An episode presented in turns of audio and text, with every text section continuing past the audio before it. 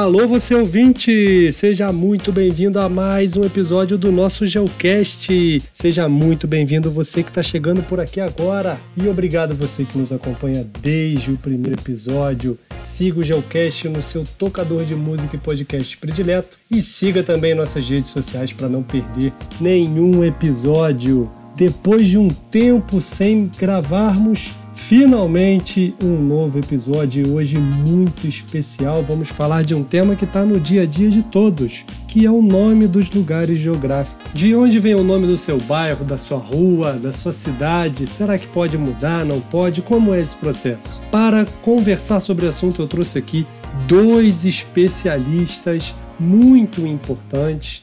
Uma honra poder falar com dois dos cientistas mais importantes na área de cartografia do Brasil. Eu estou falando do professor Paulo Márcio Leal de Menezes, professor da Geografia do FRJ, é formado em Engenharia de Geodésia pelo IME, fez mestrado em Sistemas e Computação também pelo IME e doutorado em Geografia pela UFRJ. Já foi vice-presidente da Associação Cartográfica Internacional e atualmente é vice-chair da Comissão da ONU e da ICA para a discussão de toponímias. Também tenho o prazer de receber o professor Manuel do Couto Fernandes. Tem toda uma formação em geografia pelo FRJ, é atualmente professor também dessa universidade, tem pós-doutorado na Universidade de Wolverhampton, na Inglaterra. Esses dois professores, respectivamente, são coordenador e vice-coordenador do Laboratório de Geografia da FRJ, o GeoCart. Meu nome é Rômulo Weckmiller e eu tenho toda uma formação em Geografia pela Universidade Federal Fluminense, graduação, mestrado e doutorado. Sem mais delongas, vamos ao nosso episódio.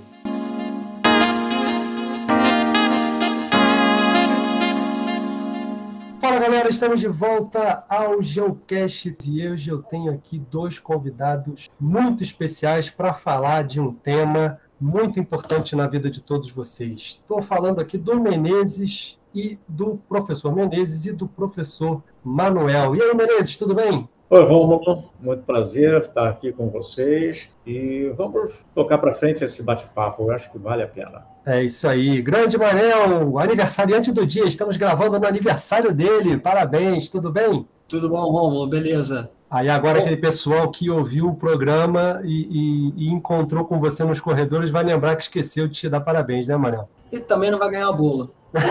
é verdade, é verdade. Gente, Hoje a gente vai falar de um assunto que eu tenho certeza que está dentro da vida do ouvinte, desde que você é pequeno, que é o nome dos lugares. E aí, o nome dos lugares que você frequenta? Qual é o processo de escolha? Ele é o mesmo para sempre? Ele leva em consideração algum padrão ou não? Quem estuda isso? Qual está virando o Globo Repórter? Onde, eles, onde vivem essas pessoas, né, Manuel? É, o que comem. O que comem. E eu trouxe aqui dois especialistas no assunto para a gente, a gente bater um papo sobre o nome dos lugares. Ou está errado falar assim, ô Menezes? Não, não está errado de falar, porque isso realmente, os nomes dos lugares, uma das formas da gente conhecer é exatamente como nomes de lugares. Uh, na literatura inglesa, por exemplo, seriam os place names. Tá? Mas a gente tem algumas outras considerações, algumas outras formas da gente conhecer isso. Uma outra forma seriam os nomes geográficos. Os nomes geográficos porque existe uma posição geográfica, uma posição dada por coordenadas, até tem um nome muito especial que é dado para isso, são o geônimo, mas também eles são conhecidos como topônimo. Então, topônimo, toponímia, isso tem um aspecto muito importante para a geografia, um aspecto muito importante para a cartografia e um aspecto muito importante para nós, os habitantes desse mundo. Por quê? Eu vou dar uma fazer uma pequena historinha aqui. Quando a gente nasce, a gente recebe um nome. E esse nome vai te identificar para o resto da sua vida. Então, isso é inerente à, à, à raça humana nós humanos, nós denominamos, nós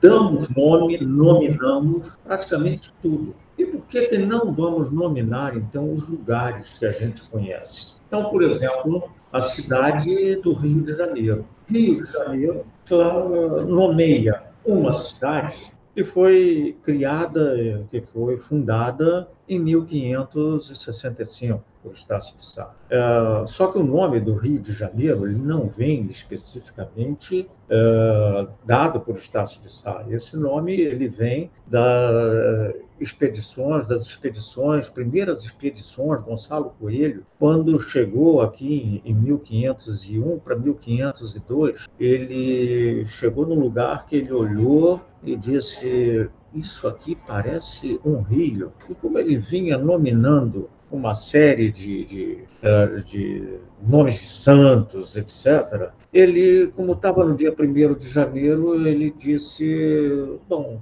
isso aqui vai ser o Rio de Janeiro, porque parecia uma foz de um rio. Então, essa é uma, digamos, uma das especulações que a gente tem para o nome Rio de Janeiro. Era exatamente a confusão que deu como sendo a foz de um rio. E esse nome permaneceu. Né? Então, os nomes, eles vão sendo colocados nos lugares, as pessoas vão conhecendo e vão sedimentando com esse nome e ele passa a ter um significado, às vezes, um significado atávico, um significado, uma, um sentimento atávico para aquele lugar. É como eu digo para muita gente assim, eu sou da Tijuca, do Rio de Janeiro. Eu sou tijucano, ou seja, eu tenho orgulho de ser tijucano. Eu sou carioca. Carioca é o, digamos assim, aquela é, é, é o apelido, digamos assim, que a gente dá para quem nasce no Rio de Janeiro.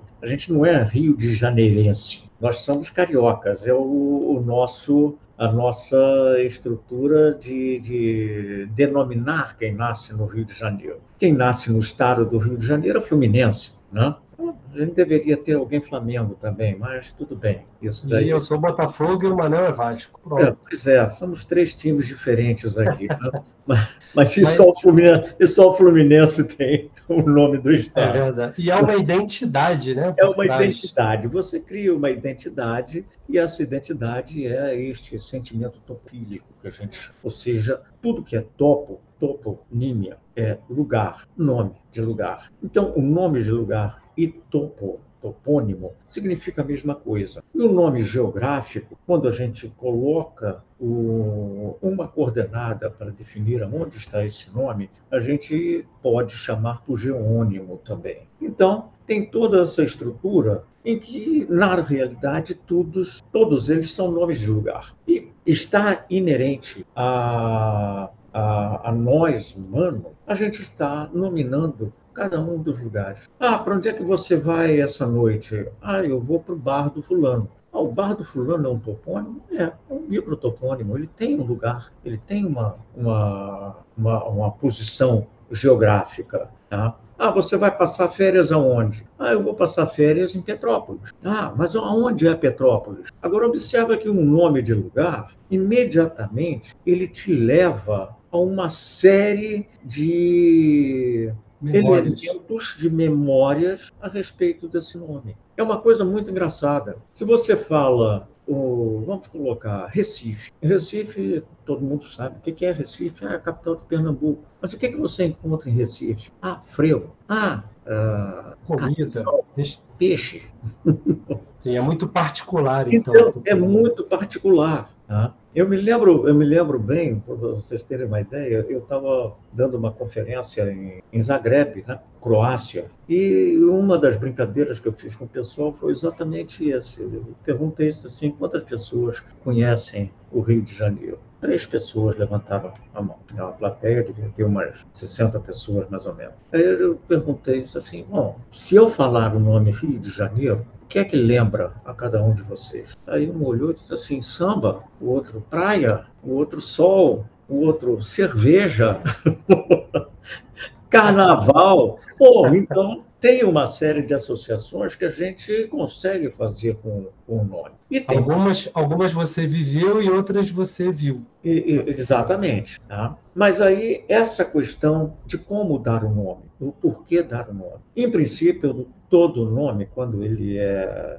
designado, ele é, é, dado a um lugar, ele tem uma conotação geográfica ou de um sentimento que a pessoa teve com aquele, com aquele lugar. Então, tem uma ligação forte com aquele lugar. E isso, mas isso pode ser modificado. O nome, em princípio, deveria ser. Bom, existem nomes que têm milhares de anos. Existem nomes que, de repente, eles são trocados, eles são mudados. Pode acontecer algum problema, alguma situação especial e vai haver uma troca. Aqui Ô, Paulo, Oi. Então, em relação a isso aí, é, rapidamente te cortando, é, tem, dois, tem dois outros sentidos que são importantes também em relação ao toponímia, é, que é a questão da direcionamento, como ir de um lugar para o outro. Você comentou alguma coisa aqui, por exemplo, o Rômulo. Se perguntar para o Rômulo como ele sai da casa dele e vem até o fundão, onde a gente está agora, a ilha do fundão, ele vai me explicar todo o caminho, é, todo o caminho que ele vai percorrer da casa dele até aqui, nomeando os lugares. Então ele vai pegar o carro e vai descer a rua tal, vai é, chegar na avenida tal, vai pegar a BR alguma coisa que tem outro nome também,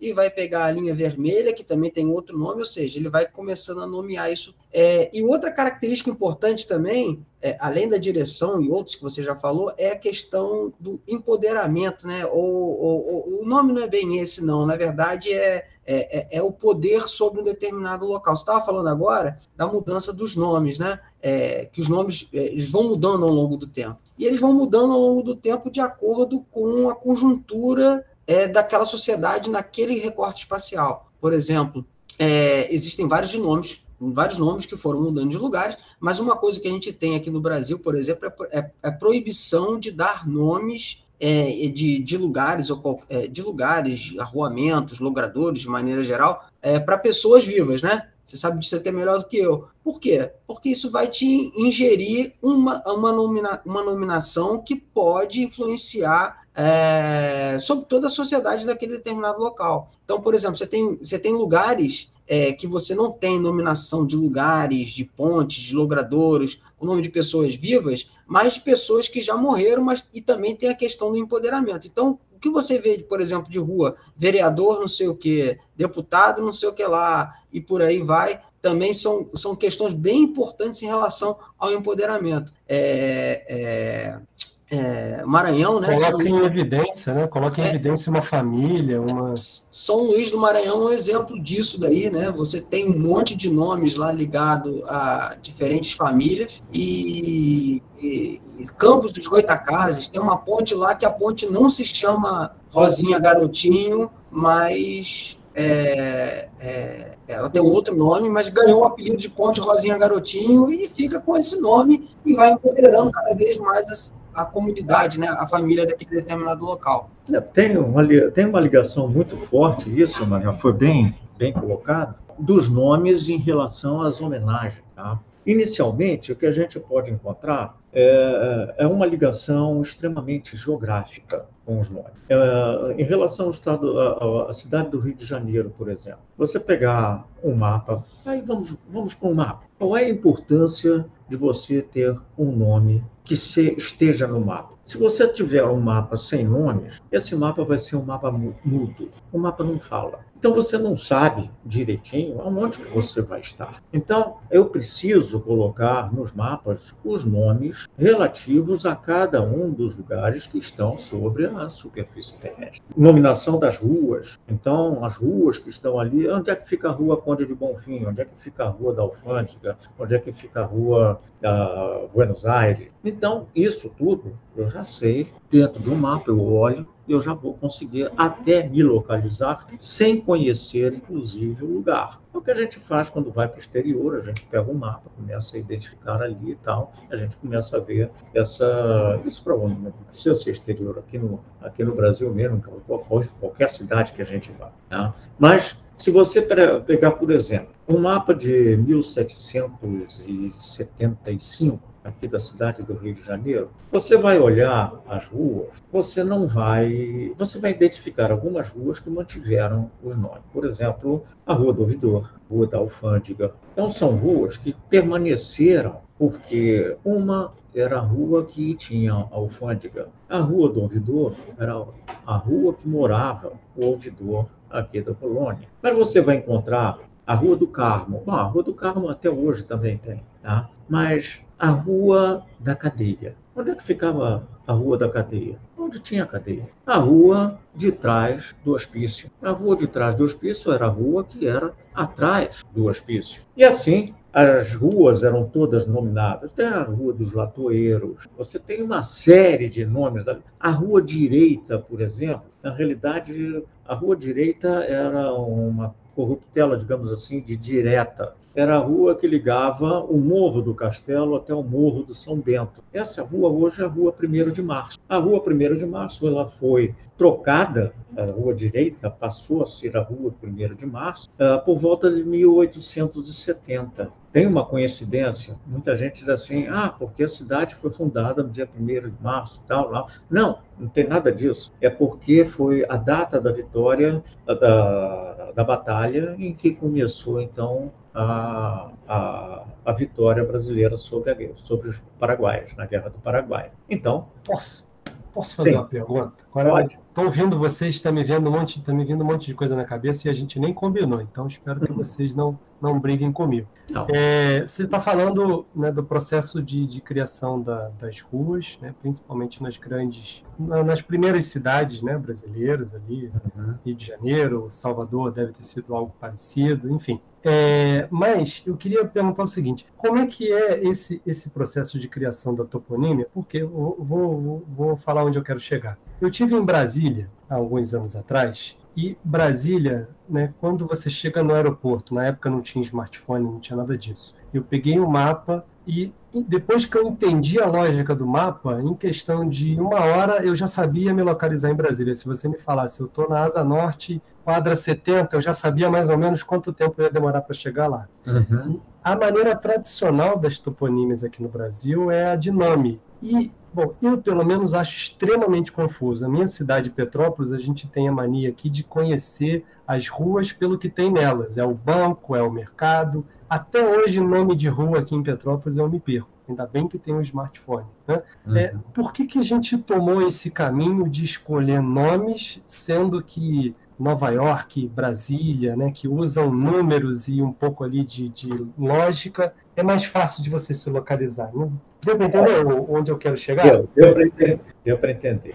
É uma questão, é uma questão, vamos dizer assim, de cultura. Sim. E planejamento também, né, Paulo? E planejamento. E Ele planejamento. deu exemplo aí de cidades planejadas, como a Manhattan é. e Brasília, né? Uh, Brasília foi uma cidade extremamente planejada. Então, ela foi planejada. É, como é que nós vamos dar o nome? Então, tudo ficou definido pela Asa Norte, Asa Sul. Então, começou daí. Aí você tem os eixões. Né? Então, você tem o eixão, é o W e o L. A partir daqueles eixos, não, você tem o, o eixão e aí você tem o, o, o, W e você tem o L, tá? Aí você tem o L1, o L2, se não me engano, uma coisa assim, não estou bem certo. É bem, bem fácil, né, de se localizar. É, não, mas é bem fácil de se localizar. Por quê? Tem uma lógica estruturada nessa, nessa parte da orientação. E aí você tem as quadras, 201, 202, 203, 204, 205, aí para lá,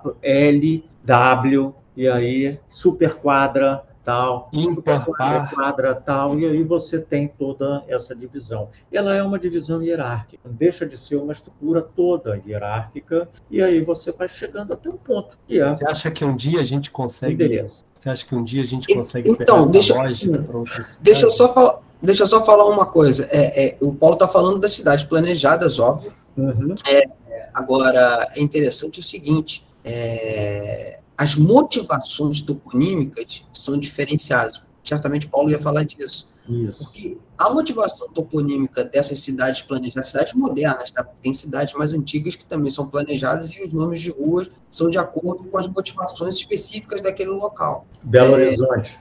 Belo Horizonte. É, é, Belo, Horizonte é, Belo Horizonte foi uma cidade planejada, mas com nomes. Petrópolis. Tá. Petrópolis, Goiânia, né? Sim. Então, é, é, e, e, nesse sentido, o que acontece? você tem é, algo que é planejado para facilitar a locomoção, porque eram cidades que surgiram para atender um público que não vivia lá especificamente. Brasília é um exemplo claro disso. E, e mas as cidades mais tradicionais, é, primeiro que elas foram organizadas em territórios previamente ocupados por outros povos. Então, o que você encontra de nome indígena no estado do Rio de Janeiro é uma enormidade. De comunidades tradicionais de uma maneira geral, né? Você encontra esses nomes aí, muitos desses nomes, é, que foram sendo mudados ao longo do tempo. A reforma, a reforma do. Ai, caramba. Esqueci o nome dele, Menezes. Eu estou vendo a estátua dele, mas esqueci. Reforma? Quem? A reforma da língua portuguesa lá do século XVIII. Ah, Marquês de Pombal. Marquês de Pombal. Tá. A reforma. Essa corta. É. A, por exemplo, a reforma do Marquês de Pombal, já definida pelo, pelo Paulo Menezes nos em alguns trabalhos dele, é, é, ele percebeu nitidamente que vários nomes indígenas que apareciam em mapas é, do Brasil, depois da reforma da língua portuguesa pelo Marquês de Pombal, esses nomes foram excluídos e trocados por outros nomes, com outras motivações.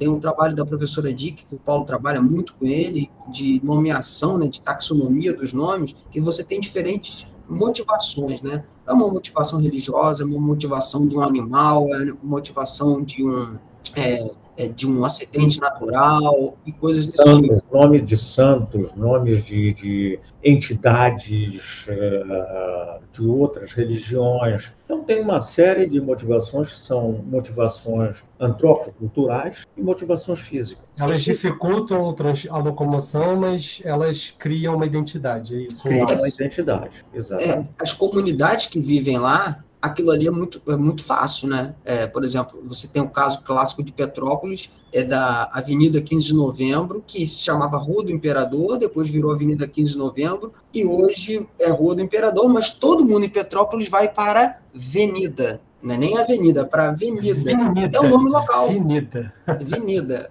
É o nome local. E como Petrópolis e várias cidades pequenas é, do Brasil, médias, né, do Brasil, elas têm uma questão de centralidade, as pessoas só sabem os nomes da, da centralidade da localidade que ela mora. Se você perguntar para qualquer morador de Petrópolis, dando um exemplo de Petrópolis, é porque é onde eu conheço melhor, se você perguntar para qualquer morador de Petrópolis que mora, por exemplo, no Quitandinha, perguntar o nome de uma localidade na posse, ele não vai saber. Assim como o cara que mora na posse, se você perguntar o nome de alguma localidade no Quitandinha, ele também não vai saber, mas ele vai saber da localidade dele e do centro é, financeiro e econômico do município, que é o centro histórico. É, é, uma, é um outro aspecto, por exemplo, aqui no Rio de Janeiro. Você vai para o centro da cidade. Onde é que você vai? Eu vou para a cidade. A cidade é o centro Petrópolis também tem isso. Também tem isso, né? É exatamente aquele centrão, digamos assim, em que a gente, digamos assim, é a parte do centro financeiro, centro comercial da cidade. E eu morei sete anos em Niterói e o pessoal fala, vai para onde? Vou para o centro. Aí é o centro do Rio que é ele está se referindo. Exatamente. Não é o centro de Niterói. Não é o centro de Niterói. Então tem essa, essas ligações que são dadas assim, com nomes que são, digamos, não oficiais, são oficiosos, mas eles são aquilo que nomeiam aqueles lugares para os moradores dali. Né? E Romulo, outra é, coisa. É muito interessante. E outra coisa, é, não queira transformar os nomes de um lugar para nomes que sejam de fácil localização, por exemplo, é, primeira avenida à esquerda, segunda avenida à direita, primeira rua, não sei, porque as pessoas não vão se vão, se, vão, vão, vão conseguir entender isso, porque uhum. ela já tem uma apropriação do nome que já existe. É, uhum. é, por exemplo, você criar é, Petrópolis não tem lei de abairramento. É, isso aconteceu com Menezes. Depois ele explica a história dele. Petrópolis não tem abairramento, uma lei de abairramento. Não existe. Quais são os limites do bairro Quitandinha, do bairro Bingen, do bairro Mosela, do bairro. Não existe. Agora, para você criar um abairramento seguindo a lógica dos setores censitários do IBGE, que tem que seguir, você vai começar a botar gente que mora no Valparaíso, no centro, no centro, no Valparaíso, no Bingen, no Quitandinha, e aí tem o poder da tem o problema da identidade local. Topofílico, o sentimento topofílico. Menezes tem um caso muito impressionante que eu falo para ele que ele, não é tiju, que ele não é tijucano a vida toda, né, Menezes? Não, eu sou tijucano a vida toda. e a época, a época que eu descobri que eu não era, eu me recusei a deixar de ser tijucano. Porque seja, não, não, pior, Maracanã. Ih, olha só, hein? É. O, eu sempre morei na Tijuca. Tá? Praça Sanstenha, Menos nesse período. Menos nesse período. Ah, nesse período aí eu digo, não, eu me recuso a morar fora da Tijuca. Eu me mudei, na época que eu estava meio conturbado, tinha me separado, eu me mudei da Marquês de Valença, meio da Tijuca, para a Marise Barros, a rua Marise Barros. Bom, Marise Barros, Tijuca. Pô, limite, limite da Tijuca, Marise Barros. Até que um dia que eu descobri que eu morava no lado par da Maris Barros. O lado par era Maracanã, o lado ímpar era Tijuca. Vende apartamento. Aí Sai. eu olhei e disse assim: olha, não adianta dizer que eu moro no Maracanã, porque eu me recuso. Eu moro na Tijuca, sou tijucano, pronto. Então, é aquele sentimento topofílico, não tenha dúvida. Tá? Então, mas isso, gente, isso acontece. Isso acontece. Você fica com aquela vamos dizer assim, aquele lugar tem um significado para você, é um significado cultural. Tá? E nesse significado, nesse significado, é, qualquer coisa que aconteça no mundo, em algum lugar, aconteceu isso, assim, assim, assim, assim, qual é a primeira pergunta que vem na nossa cabeça? Onde? Sim. Onde? Onde aconteceu? E não adianta você chegar e dizer assim, na latitude menos 22 graus, 43 minutos, 50 segundos, longitude menos 42 graus, de 2 minutos, 44 segundos. O camarada vai olhar e diz assim, mas eu continuo sem saber onde. mas se você diz assim... Ah, na esquina tal, não, na esquina tal, você diz assim, para Uh, nome de um Rio bar. Piabanha. Rio Piabanha, pronto. Eu garanto que muita gente não pode não saber, mas eu, todos os petropolitanos vão saber, com certeza. Tá? Mas você diz assim, Quitandinha. Ah, foi lá no Quitandinha, onde Manel mora. Né? Lá no Quitandinha. Então, Quitandinha já está identificado como sendo um lugar de Petrópolis. Ah, Quitandinha em Petrópolis. Então, a gente já começa imediatamente a se localizar através do nome. Então a gente já imediatamente, ah, mas como é que eu chego lá? Isso, gente, acontece até com os, os problemas de desastres naturais. Como é que eu consigo chegar lá? Por qual é a estrada que eu consigo, consigo chegar? Como é, eu vou ter que ir de avião, vou ter que ir de helicóptero? Tá? Então, tem toda uma união, uma, uma, digamos, uma junção do nome geográfico com aquela posição, com a identificação daquele local, não só por pessoas locais, mas por pessoas externas também. Um dos grandes problemas que a gente teve aqui no Rio, não sei se vocês se lembram, da, da, da rua Montenegro. Já ouviram falar da rua Montenegro? Essa eu não conheço. Não? Mas você já ouviu falar da rua Vinícius de Moraes? Sim. A Vinícius de Moraes era a antiga Montenegro, em que ficava o, o bar Garota de Ipanema. Trocou o nome. É, é, trocou o nome para Vinícius de Moraes, exatamente, em relação ao bar, ó, porque Vinícius de Moraes fez Garota de Ipanema ali naquele bar. E aproveitando essa tua ponte, Menezes, já uhum. vou levantar uma bola aqui para o nosso bloco 2, que é aquele bloco saudosista, digamos assim, que a gente vai uhum. aqui lembrar alguns exemplos de mudança de nome do Rio de Janeiro, Petrópolis, ah, onde vocês quiserem. Esse foi um e, deles. Sim. Esse foi exatamente um deles. Ah. E, e, eu queria que vocês puxassem mais exemplos é, é, para a gente poder brindar o ouvinte aí com memórias relacionadas a toponímias. E eu vou puxar um, um, um exemplo da minha cidade, onde eu conheço melhor, uhum. Petrópolis, era comum vários nomes de bairros, né, ruas é, vindas aí da Alemanha, né, afinal a colonização alemã que foi muito forte. Mas durante a Segunda Guerra e pós ali Segunda Guerra, várias vários bairros mudaram de lugar, né, por conta de tudo que aconteceu lá com, com os nazistas na Europa. E, e isso a, acaba que a minha geração não pegou isso. Então, nós já acabamos, os nomes novos já fazem parte do meu dia a dia. Mas eu lembro de, de, conviver com pessoas mais velhas que ainda se referiam aos nomes antigos. Eu queria fazer uma última interação em relação ao que você falou, que a gente estava falando anteriormente, né? Sim. Da questão dos nomes de áreas planejadas e áreas não planejadas. Sim. E eu até cheguei a comentar em determinado momento que, mesmo que você é, é, chegasse numa determinada comunidade e mudasse os nomes para facilitar a orientação de quem vem de fora e que o pessoal da comunidade não ia entender aqueles nomes e, e, os nomes não iam vingar. Na verdade, os nomes são estabelecidos por força de lei, né? E alguns não, é do conhecimento público. E, e mesmo que você intervenha num local, se aquela comunidade ela se apropria do nome, ela vai transformar o nome em algo que é mais próximo da sua realidade ou mais fácil até de se pronunciar. Sim. É, é, por exemplo, o, a, a, comunidade ali do entorno do viaduto Oscar Brito já, já devia estar sedimentada, depois foi chegando mais gente, e eles não falavam viaduto Oscar Brito. O Oscar Brito virou viaduto dos cabritos. Ou seja, não adianta você impor um nome para uma determinada comunidade que é, é, ela vai adaptar ela, aquele nome à sua realidade. Ou seja, os nomes são mutáveis. Sim. Não tem jeito. É, é, é não há é, força de lei que, que me faça pronunciar viaduto engenheiro Oscar Brito. Eu conheço aquilo como viaduto dos cabritos, vai ficar viaduto dos cabritos e ponto final. Ficou mais simpático, né? Eu gostei. É, ficou também mais. Nada contra o engenheiro, mas ficou bem, bem mais simpático. Ou seja, são, o Menezes falou das corruptelas, né? Da rua, de, é, da rua de, direita, né? Que na verdade era uma rua direta.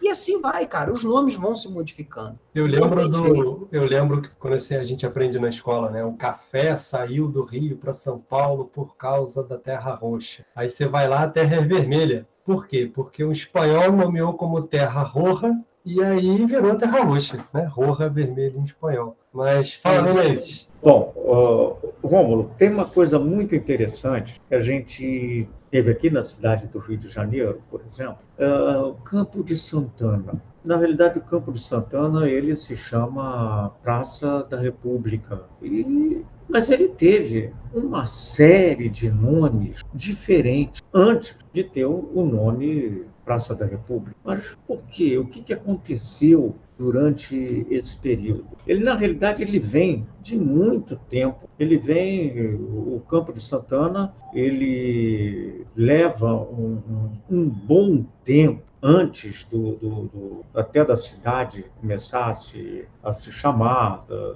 todo aquele, aquele aspecto, ele começa com uh, Campo das Lavadeiras. Depois ele ficou como uh, uh, Campo, Campo das Touradas. Depois, quando chega a independência, ele ficou chamado Campo da Aclamação. Depois ele passou a ser Campo da Honra. Depois ele vem Praça da República. Mas todo mundo chama de Campo de Santana também. No Google Maps está o Campo de Santana. Exatamente. Qualquer coisa na Praça da República tá Não, eu vou para o Campo de Santana. Então é o Campo de Santana. É o nome que não é oficial, mas o, está lá dentro é o Campo de Santana, mas é a Praça, a Praça da República. Então isso tem uma série de nomes que foram que foram trabalhados dessa forma. Por exemplo, a Rua Uruguaiana. A Rua Uruguaiana era a Rua da Vala porque existia exatamente na Rua Uruguaiana uma vala que ligava a, a Lagoa da Carioca, que é onde tem o Largo da Carioca, até o, o Largo da Prainha. Então, o Largo da Prainha era onde havia a, a, a, a jogava-se a água, a água da lagoa, escoava ali. Ele foi feito exatamente para escoar a Lagoa da Carioca. E ela passa a se chamar a Rua da Vala. Depois, a Rua da Vala foi coberta, tá? e algum tempo depois, ela observa, uma motivação extremamente geográfica. Era alguma coisa que existia ali. Aí, é, ela é transformada em Rua da Uruguaiana, em homenagem à vitória da Batalha de Uruguaiana, na Guerra do Paraguai. E aí ficou, esse nome ficou até hoje. E assim vai, nós vamos ter uma grande alteração de nomes devido aos diversos eventos que nós tivemos, digamos assim, que transformaram de alguma forma. E não dá para apostar que daqui a 50 anos vai continuar uruguaiano. Exatamente, não dá para apostar. Tá? Uhum. Existia uma grita muito grande quando quiseram transformar a. Está me faltando o nome daquela avenida lá em uh, Delfim Moreira, acho que foi a Delfim Moreira, lá em Ipanema, em que quiseram transformar com o nome do Antônio Carlos Jobim. Pô, foi uma grita danada, porque ninguém queria, todo mundo já estava uh, com aquele nome na cabeça. Então, aquilo, aquele nome, moro nessa avenida, aquilo já era, gente, é, ali só mora gente de dinheiro, né? Então, é o status. O status da pessoa ali não permitiu que se mudasse o nome um outro para uma outra uh, nominasse de uma forma diferente aquilo que já estava no status das pessoas. Então houve uma grita. Gente, isso acontece não é só com, digamos, um status de gente de dinheiro. Isso acontece com o sentimento de pessoas que, estão com aquele lugar na cabeça. Aquilo está, eu moro nesse lugar. Isso é, é importante para ter esse sentimento. Tá? Vai mudar? Vai. Por exemplo, cidades que desapareceram. Nós temos exemplos aqui no Brasil de cidades que hoje são cidades fantasmas. Por exemplo, São João Marcos. São João Marcos desapareceu em 1938. Extinguiu, foi extinto o município de São João Marcos com a cidade, porque houve a criação do Ribeirão das Lages e aquilo ali foi inundado. Né? Então houve um evento que trabalhou nisso. Na Segunda Guerra Mundial, uma cidade na República Tcheca, ela foi inteiramente destruída então, a ordem dada pelos, pelos nazistas foi destruir aquela cidade, porque um dos, se não me engano, acho que era, foi Goebbels, se não me engano, uh, teve uma tentativa de assassinato de Goebbels nessa cidade, então ele mandou dizimar a cidade. Então, gente, ocorre, ocorre. Agora, mudança de nomes, vamos dar um exemplo aqui do estado do Rio de Janeiro, um outro exemplo para vocês. Nós temos municípios aqui em que é, tiveram até seis mudanças de nome. Por exemplo, Santo Antônio de Sá. Esse eu não conheço. Não conhece? Mas você conhece Cachoeira de Macacu? Conheço. Essa ah, conheço. então Cachoeira de Macacu. Mas você conhece Macacu? Isso. Não, Cachoeiras, não? Macuco, né? Não, Cachoeiras. Cachoeiras? Não. Cachoeiras, é, Cachoeiras foi antes de Cachoeira de Macacu. Ah, esse eu não conheço. É tudo mesma cidade, cara. É Todos os nomes. Isso, cara. Ah, aí você tem Uh, Santana de Japuíba. Essa foi longe, essa eu não sei. Também, é Cachoeira de Macacu. E, e, você vê como é que a cidade ela é, ela é pulsante, né? Você tem mudanças, vocês deram alguns exemplos de mudança que tem a ver com a conjuntura internacional, no caso da tropa Segunda Guerra, mudanças geográficas, e aí a Rua da Vala não faz motivo por vala. Uhum. E hoje nós temos um movimento muito interessante surgindo em alguns lugares do mundo, né? Países nossos vizinhos, né, querendo apagar aí algumas ruas que têm nome dos colonizadores, que não faz mais sentido com a identidade daquele povo. Em São Paulo, recentemente, movimento querendo trocar rua ou acabar com monumentos aí a, a bandeirantes, que não tem mais a ver com a realidade daquela região. Então você vê que a, a cidade ela, ela pulsa e os nomes acompanham, né, Manel? Então, Romulo, olha só, cara, é, é, é os nomes são dinâmicos, né? No final das contas, os nomes são dinâmicos de acordo com as necessidades de cada, de cada comunidade. Por exemplo, se você perguntar para qualquer petropolitano aí mais desavisado é, onde fica a praça Visconde de Mauá, ninguém vai te responder. Ou a grande maioria das pessoas não vão te responder. Se você perguntar onde é que é a Praça Rui Barbosa. Essa eu sei, mas eu sei que o nome não é esse, é Praça da Liberdade. E assim como a Praça Visconde de Mauá, é, é vulgarmente conhecida como Praça da Águia. E aí os historiadores ficam pé da vida, mas com toda razão. Uhum. Por exemplo, chamar o Rio Palatino de Palatinado, porque na verdade o quarteirão lá se chamava Palatinado Superior e tem o inferior também. E aí tem e o, e o nome do rio é Palatino, não é Palatinado, mas as pessoas chamam. Quer ver outra coisa interessante, cara? Apropriação do nome é, pela comunidade local. Eu falei lá do Oscar Brito, né? Eu lembrei de dois, né? Que específicos. Um do Rio de Janeiro, que é a ilha de Guaratiba. Eu falei assim, ilha de Guaratiba? Tem uma ilha lá? Não tem ilha. Então por que, que é ilha de Guaratiba? Lá morava um cidadão inglês chamado William. E o William em Guara... vivia em Guaratiba. Então virou William de Guaratiba, virou Ilha de Guaratiba. Ou seja, é, é, foi uma apropriação do nome que dá uma confusão de acidente geográfico, ou de uma forma geomorfológica lá qualquer. Não existe ilha lá. O Morém, em Petrópolis. Morém se chama Morém porque lá tinha uma casa tipo uma casa de veraneio, uma, uma, quinta, alguma coisa desse tipo, de um cidadão chamado Morém. Então as pessoas passavam lá, faziam um day use, é, ou passavam um final de semana. Então, onde é que você vai? Eu vou no Morém. Então, é, em vez, ao invés de falar que vou na casa ou na quinta do Morém, eu vou lá no Morém. Então, o Morém virou o nome do lugar. E, e, e, dois, e, dois, outros exemplos também, um relacionado a Petrópolis e outro que eu vou passar a bola para o Paulo, é o seguinte, né? É, a questão do, de criar o poder, né? O nome dá a ideia do, de poder. É, com a queda da, do Império né, e a ascensão da República, a Rua do Imperador virou Avenida 15 de Novembro. É, aí eu te pergunto, qual é a definição de uma rua e qual é a diferença de uma rua para uma avenida? Eu não sei se existe isso, mas logo de cabeça eu penso que a rua é mais estreita que a avenida, que uma avenida, né? Não, continuou igual, a mesma largura, deixou de ser rua e foi promovida a avenida. Ou seja, é, é, é, é para demonstrar, é, pode dar uma ideia, né? Não sei se é isso, né? Mas pode dar uma ideia de que é, como mudou o regime, a, a rua ficou mais é, com mais imponência também. Não deixa de ser é, só a Rua do Imperador, é agora a Avenida 15 de Novembro.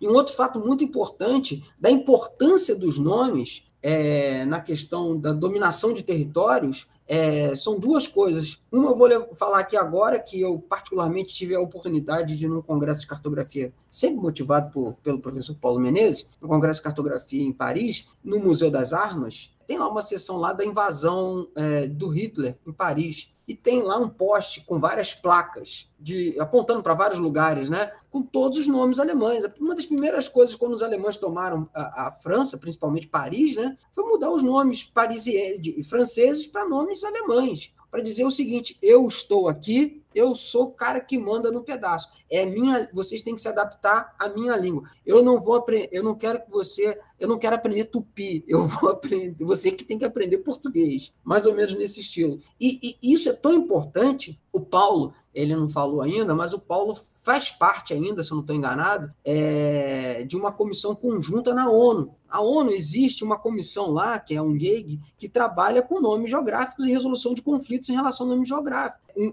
existe um grupo de especialistas, que o Paulo faz parte também desse grupo de especialistas, que decidem questões diplomáticas, né, Paulo? Nesse sentido aí de questões diplomáticas de fato, né? Tem o caso lá do Mar do Japão, você pode falar disso com mais propriedade do que eu. Ok. Não, realmente. É, são, eu, eu, vou dar alguns exemplos aqui bastante interessantes de apropriação de nomes de bairro aqui do Rio de Janeiro. Eu vou começar por aí. Tá? Por exemplo, Realengo. Realengo vem de uma corruptela de um engenho real. Era o real e engenho, em que o engenho era sintetizado, era abreviado como engo. Então, real Engo. E aí ficou real. Para caber na placa do bonde, né, Paulo?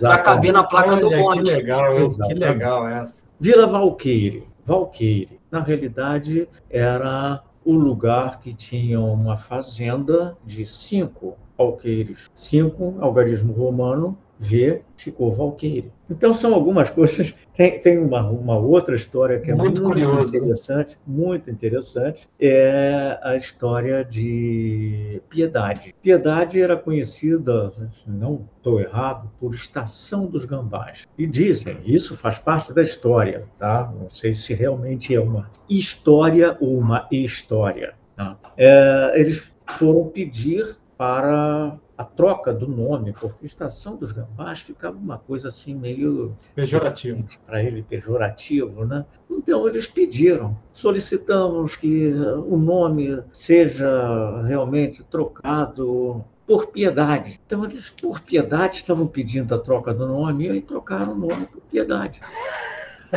Interpretação básica, né? Faltou uma vírgula, de repente faltou, faltou uma vírgula. que legal. Então, são alguns, algumas, algumas características que a gente vê dessa, dessa evolução e da dinâmica que tem na criação dos nomes. Tá? Isso que o Manuel falou, lá da UNGEGEN, que é o grupo de peritos da, da ONU de nome geográfico, é uma instituição é, estritamente política, ela é política mesmo, existe uma política em torno, em torno dos nomes, nomes geográficos, tem uma, é, uma vamos dizer assim, uma uma guerra mesmo, digamos, política entre determinadas, uh, determinadas, determinados grupos, por exemplo, os palestinos junto com israelenses, então um apropriando-se do nome dos outros, tal. Bom, então, gente, é uma confusão danada. E existe, existia e ainda existe isso, a adoção do Mar do Japão e o Mar do Leste. O Mar do Japão, evidente, é denominado pelos japoneses, né? e o Mar do Leste pela Coreia, na Coreia do Sul e Coreia do Norte. Nenhum deles aceitava que tivesse o outro nome. Eu me lembro a primeira a primeira conferência que eu, que eu fui em Nova York em 2012, o camarada da Coreia me entregou um livro, um livro com a justificativa. Eu tenho esse livro aqui no meu laboratório, aqui na minha, na minha biblioteca, com a justificativa do porquê do nome Mar do Leste. O camarada do Japão, o delegado do Japão, quando viu o cara me entregando um livro, imediatamente me chamou e me entregou um outro livro com a justificativa que, que deveria ser Mar do Japão. Pronto. Tu que se deu bem aí, ó. Exatamente, eu me dei bem, tá? Mas Hoje em dia já existe um consenso, então metade vai ser chamada Mar do Japão, metade vai ser chamada Mar do Leste. Aceito isso pela Coreia do Sul, mas a Coreia do Norte não aceita. A Coreia do Norte quer que tudo seja Mar do Leste. Então continua a haver essa polêmica. Né? Em relação, por exemplo, nós tivemos um problema aqui conosco em 2006, o Manel se lembra disso, nós estamos fazendo a tradução dos nomes geográficos para a edição em português do Atlas Mundial das Seleções do Rio das Ilhas. Começamos a fazer tal, colocamos lá Ilhas Malvinas. Imediatamente houve uma grita que não era Malvinas, era Falkland. Então, o que, que a gente teve que fazer? Ilhas Falkland, entre parênteses, Islas Malvinas. É, o problema é de que depois começa o problema de quem vai ficar dentro do parênteses. Quem né? vai ficar entre parênteses. Por exemplo, tá. esse caso aí do Mar do Japão, né? É, se é considerado Mar do Japão, todas as ilhas estão perdidas lá no meio, e todos os recursos que podem ter ali são do Japão também. É, é, é, é isso, isso, isso é algo a ser, a ser pensado e questionado mesmo, né, Paulo? Porque. Exatamente. E, e, quer ver uma coisa muito curiosa? O Paulo lembrou desse, desse livro, do Atlas, que a gente fez a tradução. O português, português, não a língua, o povo português, ele não. Aliás, ele traduz tudo. Isso é uma outra questão que eu também acho que o Paulo, se, se der tempo ainda, pode falar um pouquinho de endônimos, exônimos. Eu acho que é legal, Paulo, falar sobre isso. Você domina isso aí muito melhor do que eu. É, o Paulo está escondendo o jogo, mas ele, ele, ele é vice-chair da, da comissão é, da comissão do, da, da Associação Internacional de Cartografia de Nomes Geográficos, tá? Que é uma é, que é uma que é uma comissão conjunta com a União Geográfica Internacional, que é a UGI, que só discute nomes geográficos. Mas uma coisa muito engraçada é que o, o português, português povo, ele traduz tudo. Então, nesse ato, a gente recebeu também, né, Paulo, um, uma cópia da tradução do português de Portugal para nos orientar, né? O que era dito em Portugal. É. Você sabe como é que é Grand Canyon em Portugal? Ah, essa não. Não acredito que eles fizeram. Grande isso. Canhão. Tá lá no Atlas. Pega o Atlas em é. português de Portugal. Não existe Grand Canyon. É. Grande Canhão. Tem outros exemplos. Por exemplo, a cidade de Munique. A gente tem aqui, por exemplo, Munique em alemão chama-se München. É M-U tremado N-C-H-E-N. München. Isso, gente, é um endônimo. Então, é o nome dado pelo é, escrito e falado pela língua local. Então, se eu aqui eu estiver me referindo a Munique como München, eu estou me referindo como o endônimo. Mas, se eu colocar Munique escrito em português, M-U-N-I-Q-E, Munique, isso é um exônimo. Então, é um nome que eu estou dando na minha língua para denominar um local é, em outro país, com a minha língua. Tá? E o português, ele faz isso. O português não, não fala Munique, ele fala Munchão. Ele dá a sua tradução, o seu exônimo é Munchão. Stuttgart, Stuttgart, Stuttgart, a gente não traduz, nós não traduzimos. Ah, eu vou para Stuttgart. Ah, Stuttgart. Então é um endônimo. Mas o português eles chamam de Stuttgart. E o Irã? Stuttgart. Tá? E assim vai. O Irã, para eles, é Irão. Ah, Irão, exatamente. Irão. Já vi mapa escrito Irão, eu já vi. É, isso tem, é o português de Portugal. E tem uma outra coisa que é muito importante, que é, é que é a questão da transliteração, né? Porque tem nomes que estão em, em, outro alfabeto. Por exemplo, Pequim, que a gente erroneamente chama Pequim, os chineses ficam pé da vida. Para eles, a transliteração tem que ser Beijing. Assim como você falar Costa do Marfim, quem mora lá fica pé da vida, tem que ser Côte d'Ivoire. Engraçado, é, é, é, os argentinos, para se referir a São Paulo, chamam de São Pablo, né? E é, eu achei, e eu achei simpático quando eu vi, eu não achei nada demais, mas realmente não, tem, mas é, pessoas como, que... exatamente, como eles estão traduzindo aquele nome, Sim. então o, o, a, a, esse nome para a, aquele nome que para nós é a mesma coisa Brasil. Brasil com S. Brasil com S é o nosso Sim. endônimo. Tá? Aí você tem de línguas inglesas, chamam-se o Brasil, com Z, né? O francês é o Brasil, e assim vai. Nós vamos tendo as traduções em japonês, é uma coisa completamente diferente. Eu, eu acho interessante a gente estar em ano de Copa do Mundo e normalmente os países, pelo menos, de, de têm o mesmo alfabeto que o nosso, eles é, é, a língua oficial da Copa, né? Então eu lembro a Copa de 98, o nome dos países eram todos em francês, né? Mas, mas isso, o nome em francês é oficial para muitas instituições, inclusive nas Olimpíadas também. É, é exatamente o, o nome francês, a ordem é em francês. E, são, mas... são, os nomes, são os nomes dos eventos, né, Paulo? É, Por exemplo, tem eventos, tem eventos científicos. Os eventos da ICA é português, é, português não, é inglês e francês. E francês. Uhum. O, o, desfile do, do, das bandeiras na Olimpíada segue a ordem alfabética do país que está acontecendo o evento. Né? Exatamente. Bem, bem, interessante. Exatamente. Uhum. Lembrei, só, só para a gente fechar, lembrei um bem recente, né, em Niterói, uma das ruas mais famosas de Caraí, que é a Moreira César, principal comércio de grife está nessa rua lá em Caraí, que é um bairro tradicional em Niterói para homenagear né, o ator Paulo Gustavo, que sempre fez questão de falar de Niterói, principalmente na sua arte, nos seus filmes, uhum. ela mudou para a Rua Ator Paulo Gustavo e foi quase que uma aclamação. Né? Mesmo a, os mais tradicionalistas de Caraí aceitaram de bom grado essa, uhum. essa mudança. Então, o momento também, às vezes acontece alguma coisa no momento que sensibiliza e as pessoas, mesmo que eram contra esse tipo de mudança, acabam aceitando. Uhum. Tranquilo. É, Gente, um prazer passar essa, esse tempinho aqui batendo papo com vocês. Com certeza, em algum momento a gente vai ter que marcar um episódio 2, que eu sei que ficaram várias curiosidades aí para trás. Foi importante a gente falar sobre os conceitos, foi importante a gente brincar um pouco também aí com, com a história. E eu só tenho a agradecer é, é, a essas duas figuras aí que são referência na área de cartografia aceitarem participar aqui do Geocast. Então, obrigado Menezes, obrigado Manel. Vou despedir de cada um rapidinho. Manel,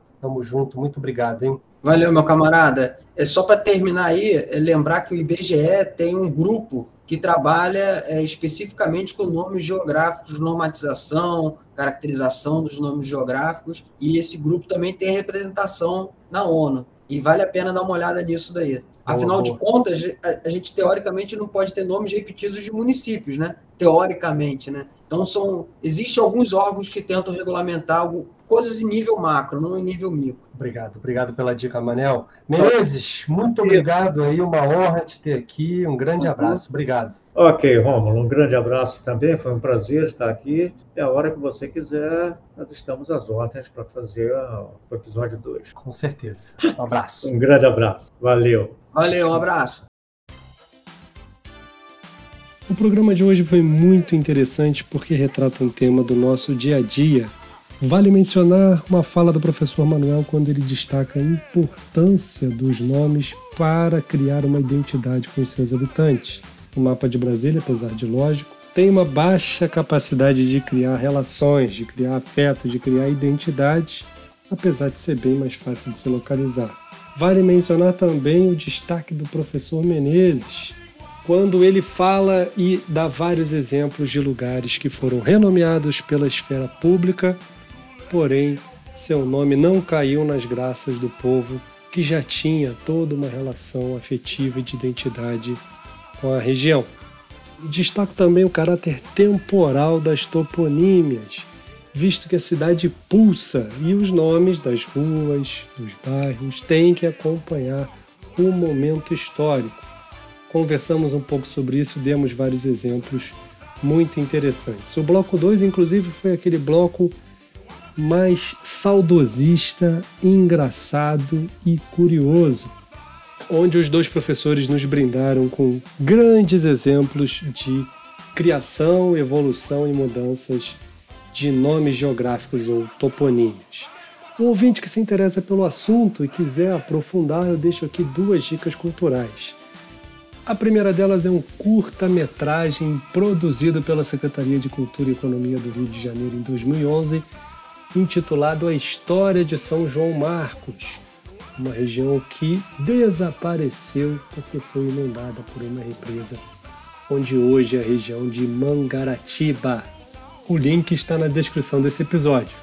Destaque também um filme de 2019, o filme Bacurau, onde conta uma história de um lugarejo que sumiu dos mapas digitais e toda uma questão ali sobrenatural, aparentemente, que envolve esse assunto. Disponível no Globoplay também, deixei o link aqui na descrição. Obrigado você ouvinte que chegou até aqui, te vejo numa próxima. Valeu, falou!